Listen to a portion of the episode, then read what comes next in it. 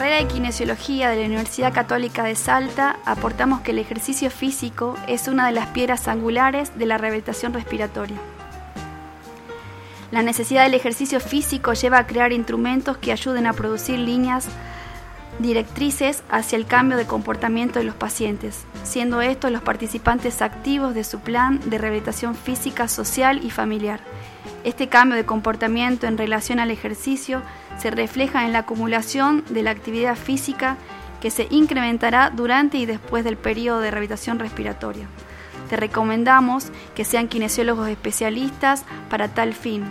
Esto incita a tener un programa de rehabilitación respiratoria propios, adaptarnos a las características de la población que asiste a diario y hacerlo con las herramientas con las que cuentan en cada lugar de actuación, ya sea para elaborar los programas de rehabilitación respiratoria, ponerlos en marcha o controlar a los pacientes en los cambios que van experimentando.